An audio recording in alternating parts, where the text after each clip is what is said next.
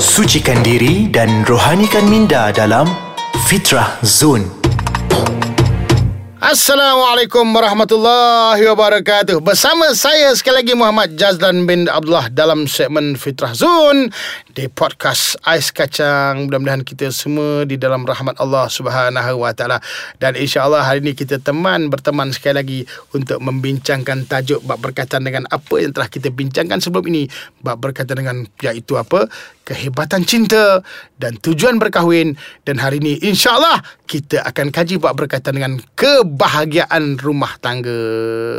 Kita bercinta dah, kahwin dah. Bagaimana kita nak menyuburkan iaitu kebahagiaan, kecintaan di dalam rumah tangga kita. Bila sebut tentang kahwin ini dan tentang bahagia ini, maka Allah Subhanahu Wa Taala telah berpesan kepada kita dalam surah Ar-Rum ayat yang ke-21 iaitu auzubillahi minasyaitonirrajim wa min ayatihi an khalaqalakum min anfusikum azwaja litaskunu ilaiha wa ja'ala bainakum mawadda wa rahmah. Inna fi zalika la ayatil liqaumin yatafakkarun. Sadaqallahu lazim dalam ayat ni Allah berpesan kepada kita melalui lisan Nabi kita Muhammad sallallahu alaihi wasallam. Dan di antara tanda-tanda kekuasaannya dia yakni Allah telah menciptakan untukmu isteri-isteri daripada jenis kamu sendiri supaya kamu cenderung dan merasa tenteram kepadanya. Dan dijadikannya di antaramu itu kasih dan sayang. Sesungguhnya pada yang demikian itu benar-benar terdapat tanda-tanda bagi kaum-kaum orang yang berfikir. Maknanya Allah sebut kalau kita melihat iaitu keluarga yang Allah berikan kepada kita kita berfikir rupa di situlah iaitu ada disebut sebagai apa? Iaitu kita akan dapat ketenangan keceriaan kecintaan dan kesuburan dalam keberkatan di dalam rumah tangga kita. Ibu-ibu ayah-ayah sidang pendengar yang dirahmati Allah sekalian Kebahagiaan yang diberikan ke dalam rumah tangga kita itu perlu ada lima perkara. Perkara yang pertama, hendaklah kita bersyukur kepada Allah Subhanahu Wa Taala kerana rupanya Allah telah kurniakan kepada kita jodoh dan kita sebenarnya tak tahu jodoh kita siapa. Maka kadang-kadang kita sebut kita bercinta dengan orang lain, berkasih dengan orang lain, kahwin dengan orang lain pula. Itu standard. Maknanya kita bersyukur rupanya Allah telah bagi kita jodoh, Allah telah bagi kita iaitu apa? Isteri, Allah bagi kita rumah tangga, bersyukur. Kalau kita tak dapat bersyukur, maka tak adalah kebahagiaan dalam rumah tangga kita. Nanti ingat tahu, jumpa isteri, ha, jumpa suami, tengok muka dia betul-betul. Lepas tu tengok muka dia sebut Alhamdulillah bang. Syukur kau bang kau jadi isteri aku. Boleh tak agak-agak?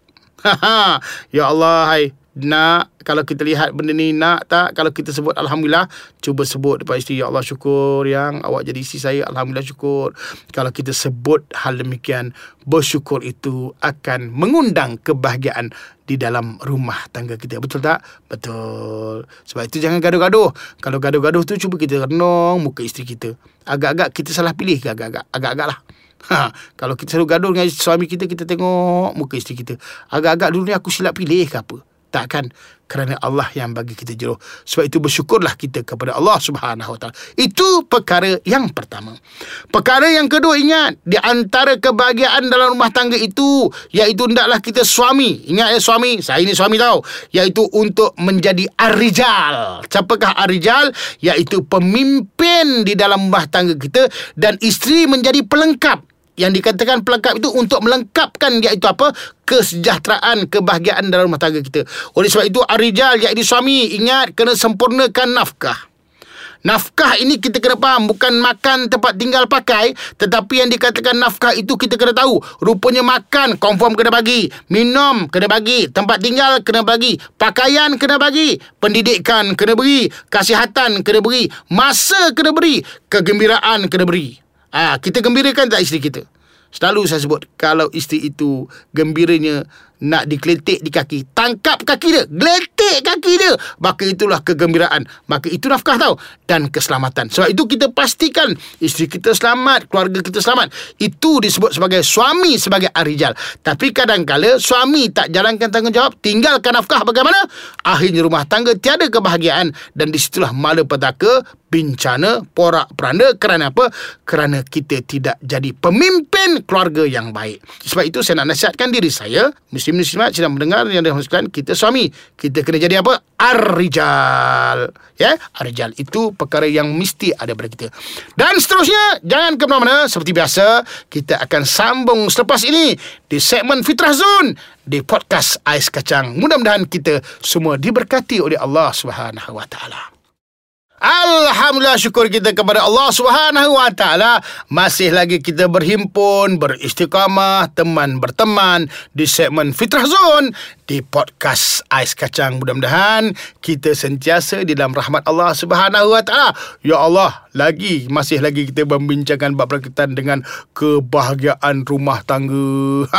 Siapa yang tak nak rumah tangganya bahagia? Semua nak rumah tangga yang bahagia. Tapi barang diingat perkara yang pertama dalam untuk mencari untuk menyuburkan kebahagiaan syukur kepada Allah Taala kerana Allah telah bagi kita rumah tangga.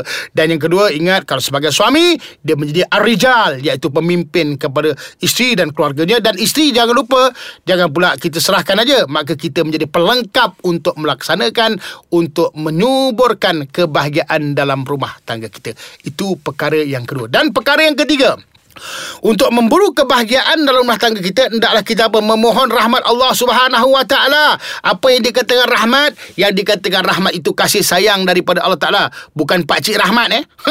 Mentang-mentang laki dia rahmat, rahmat namanya amat rahmat. Dah saya dah ada rahmat kat rumah tangga saya. Tak. Yang dikatakan rahmat itu kasih sayang daripada Allah Taala. Kita mohon rahmat daripada Allah Taala dengan apa? Sekurang-kurangnya kita dapat solat berjamaah. Suami jadi imam insya-Allah, maka keluarga keluarga akan jadi baik. Suami ingat mohon rahmat Allah Taala masukkan rezeki yang halal dalam rumah tangga kita. Insya-Allah kita akan jadi baik. Isteri ingat bantu suami uh, jalankan tanggungjawab dapat kat dekat rumah tangga itu dengan baik. Insya-Allah rumah tangga kita akan jadi bahagia dan selamat. Oleh sebab itu mohon rahmat daripada Allah Taala dengan melakukan amalan-amalan yang soleh. Itu perkara yang ketiga. Perkara yang keempat untuk kebahagiaan dalam rumah tangga kita, ingat ahlak di dalam keluarga kena jaga ataupun tingkah laku dalam keluarga kena jaga iaitu kesucian kemudian ahlak yang baik itu untuk adalah semata-mata mencari atau mengundang kebahagiaan dari dalam rumah tangga kita bagaimana ahlak dalam keluarga ada tiga perkara. Perkara yang pertama iaitu lisan kena jaga, babe. Ha, ha. Dalam rumah tangga, lisan kena jaga. Bercakap dengan cakap yang baik. Bercakap dengan cakap yang lembut. Tidak bercakap itu menyakitkan hati. Dan tidaklah kita bercakap berkata dengan puji. Dan kita tidak bercakap dengan nasihat. Kerana apa? Jangan sampai menyakiti.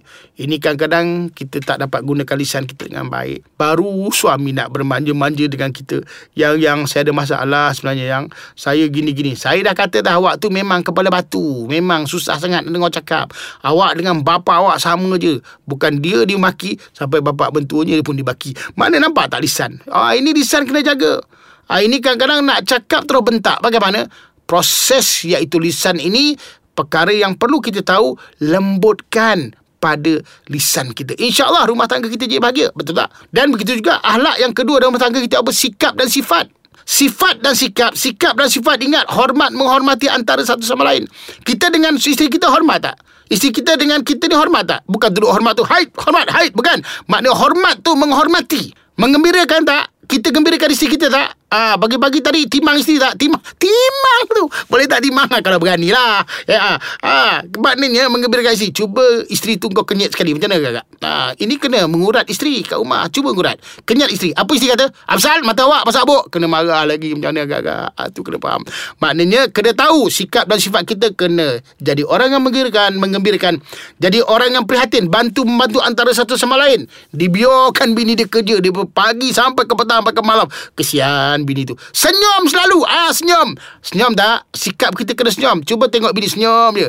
Isteri pun kata, apa senyum? Kena marah lagi. Orang perempuan saya nak sihatkan jangan garang-garang. Eh. Orang perempuan aku tengok ni makin garang lah. Khususnya ada orang Melaka tak orang Melaka? Orang Melaka dia, ha, orang Melaka dia bukan garang. Tapi sebenarnya orang Melaka tu, sebenarnya dia kadang-kadang cakap kuat. Minta maaf orang Melaka eh. Ini betul tau. Ini dalam kajian saya tengok. Sebenarnya hatinya baik. Tapi oleh kerana dia ada keturunan hang tua, hang jebat, hang lekir, hang likiu. Sebab tu dia memang ada darah panglima. Lain lah saya Johor, Zapin ni lah kerjanya. Zapin, tahu tak?